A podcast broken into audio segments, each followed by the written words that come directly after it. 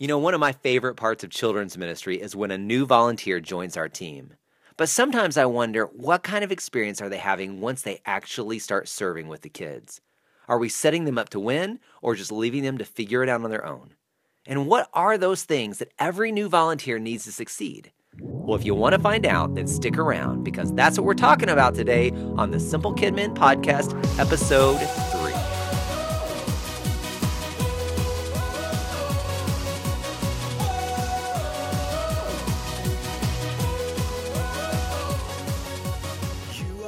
Hey, fun people, welcome back to the Simple Kidmin Podcast, where we take the complicated world of children's ministry leadership and we boil it down to those essential things that matter the most. And there are few things that matter more than setting our leaders up to win. Now, several years ago, back when our church still had a Saturday night service, we had one of those nights where everything went wrong. Our electronic check in system froze up. Our video projector that we use for song lyrics and teaching graphics wouldn't work. I even discovered at the last minute that we were missing crucial supplies for our small group lessons. And I discovered all of this right as we were opening the door for check in 15 minutes before service began. But here's the crazy thing it turned out to be one of the best services I've ever experienced in children's ministry. Why? Because we had a room full of amazing volunteers who sprang into action, helped us roll with the punches, and made sure that the kids had a fantastic experience. The moral of this story is that it doesn't matter what else you have or don't have, your ministry rises and falls on your leaders. I believe we have a responsibility to take great care of the volunteers God sends our way, and that starts even before the first day they serve. Now, think about this the volunteers in our ministry are a precious gift. They're the body of Christ. They are Jesus' bride, and we have a responsibility to love them, serve them, and help them grow.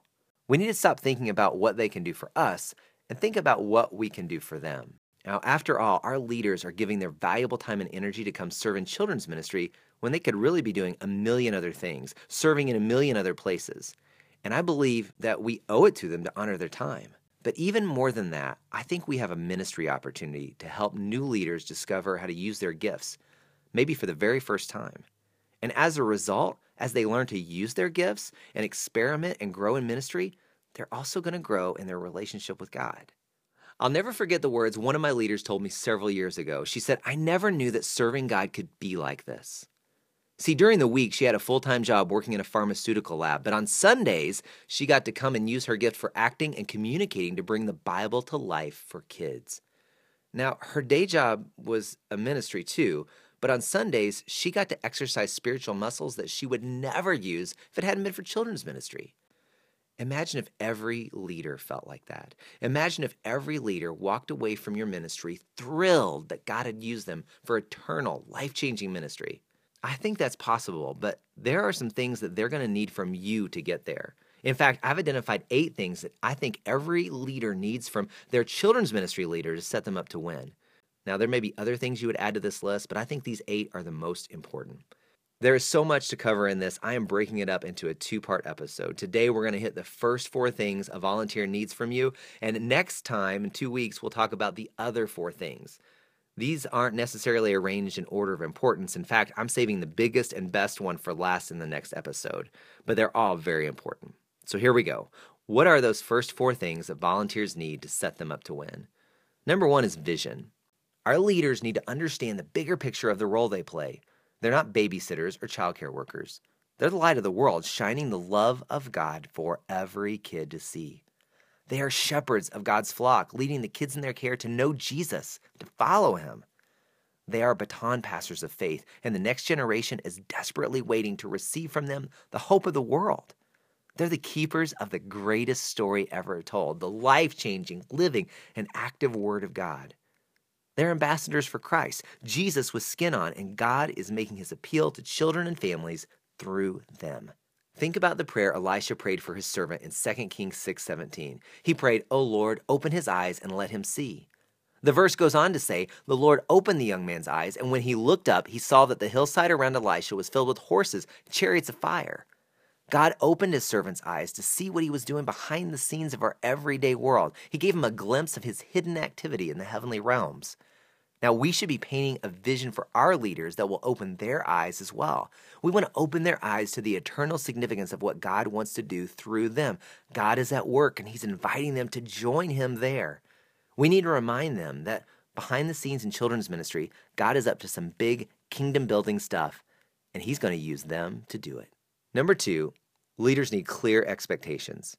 Here's a great example of this. Now, several years ago, I had a fantastic storyteller named Mabel. She was really one of the best communicators I've ever met. So good, so talented, so compelling. She would do anything that she could to bring the Bible to life for kids. It was amazing. Now, one morning, um, Mabel was going to be teaching in our third through fifth grade children's worship, and they met in the same room where I was going to be teaching the first hour. I would teach uh, during our first service, the younger kids. Mabel would come in and teach the older kids in the second hour.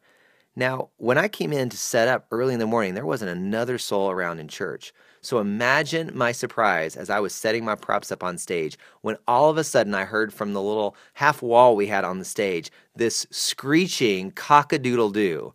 I jumped up, you know, nearly had a heart attack trying to figure out where it was coming from. And then again, this rooster crowed out. I looked back behind the little um, wall on our stage, and there was a live rooster in a cardboard box.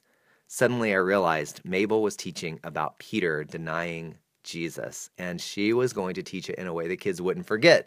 But I could not teach my lesson with a live rooster in the room. So when she came back into the room, I said, Mabel, this is awesome. The kids are going to love this rooster, but I have to teach your first hour. You got to get him out of here. And she said, What do you want me to do with him? And I said, I don't care. Just get him out of here. That was a big mistake because I didn't tell Mabel specifically where to take the rooster.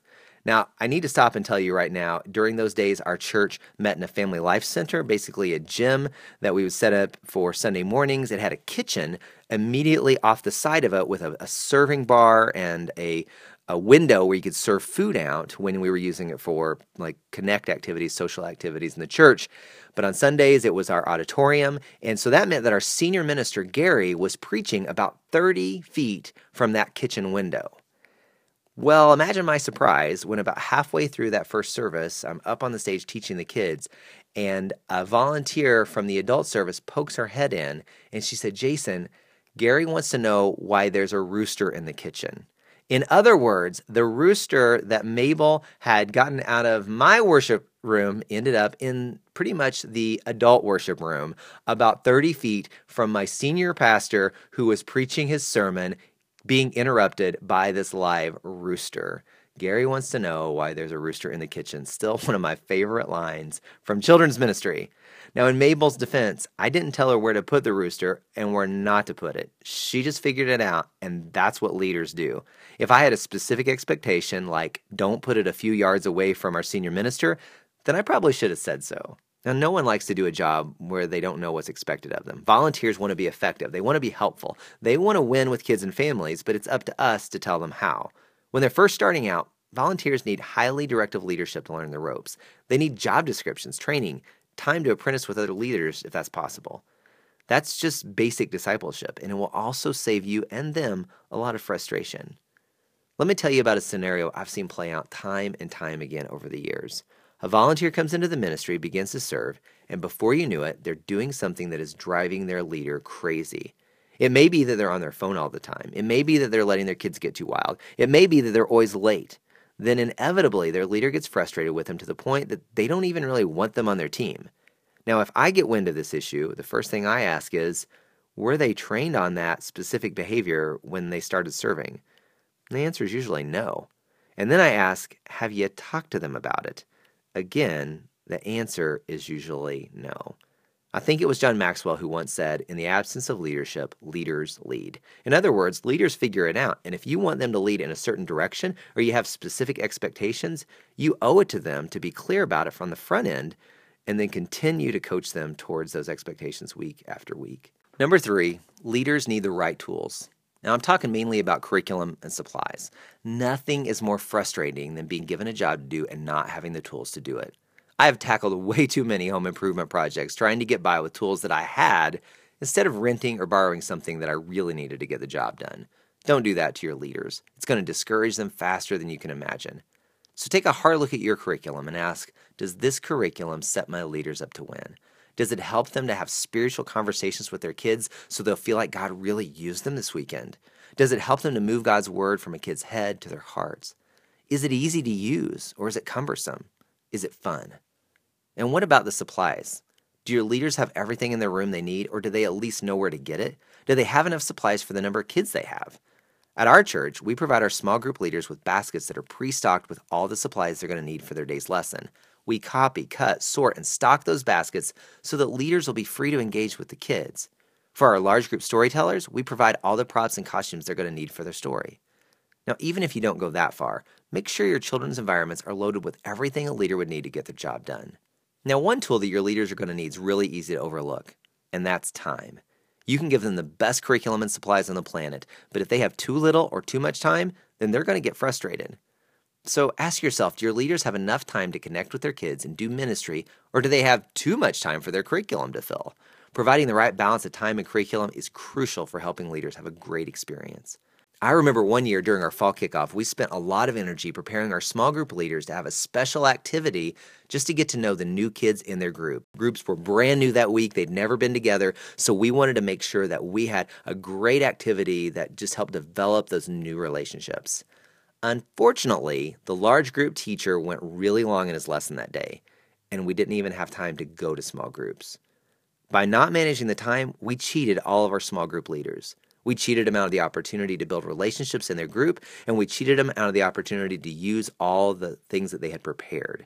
Now, on the other hand, I've seen days when the lesson was super short and leaders were sweating trying to figure out how they were going to fill all that extra time, trying to figure out how they were going to keep the kids from going crazy and staging a mutiny and taking over the room. So it's the balance of just the right time with just the right curriculum and just the right supplies that makes it work. Number four, leaders need the right environment. Not only do leaders need the right tools to connect with kids and to help them to grow in their faith, but they need the right environment. So ask yourself what kind of space are you giving your leaders to use? Is there enough room to do what you've asked them to do? Is it quiet enough to lead discussions or teach? Are there distractions that might make it hard to keep the kids' attention? For example, at my church, we do a large group, small group model, and our small groups can be really loud. Sometimes it can be hard to hear because we have so many groups in the same breakout room. So, whenever possible, we'll try to pull some of those groups out into our large group teaching space just to cut down on the noise. Unfortunately, though, we don't have a large group room at all of our campuses, so we just have to make it work with the space that we have. And that's really what it comes down to. Are you doing the best with the space that you have? You know, sometimes you can make a huge difference even without spending any money at all. Check out the show notes over at simplekidmin.com and I will give you some just some simple tips that can help you to make a huge difference in your children's ministry space even with very little budget. Of course, if you have more money to spend, you can do a lot of other things in your children's space and make your environments uh, even more inviting. But really, even without spending much money, there are some amazing things that you can do that will really make your space not only useful for your leaders, but really inviting to kids. All right, so that's it for today. We're talking about giving them vision, clear expectations, the right tools, and the right environment. Now, that's just the first half of what we need to give our leaders to set them up to win. The next half, what I consider probably the more important half, is going to be coming up in the next episode in a couple of weeks. Our simple takeaway today is do everything you can to set your leaders up to win. And our verse for today comes to us from Ephesians 4:12. It says their responsibility is to equip God's people to do his work and build up the church, the body of Christ. Hey, thanks for joining me today. Be sure to check out the show notes over at simplekidmin.com for some of the ideas that I talked about, some helpful links that will uh, hopefully set you up to win, to set your leaders up to win. I hope you found this encouraging. If you liked what you heard, tell all of your children's ministry friends about this podcast because I want to encourage and equip as many children's ministers as possible over the weeks and the months to come. Hope you have an amazing week serving your leaders and watching God work through them. I'll see you next time.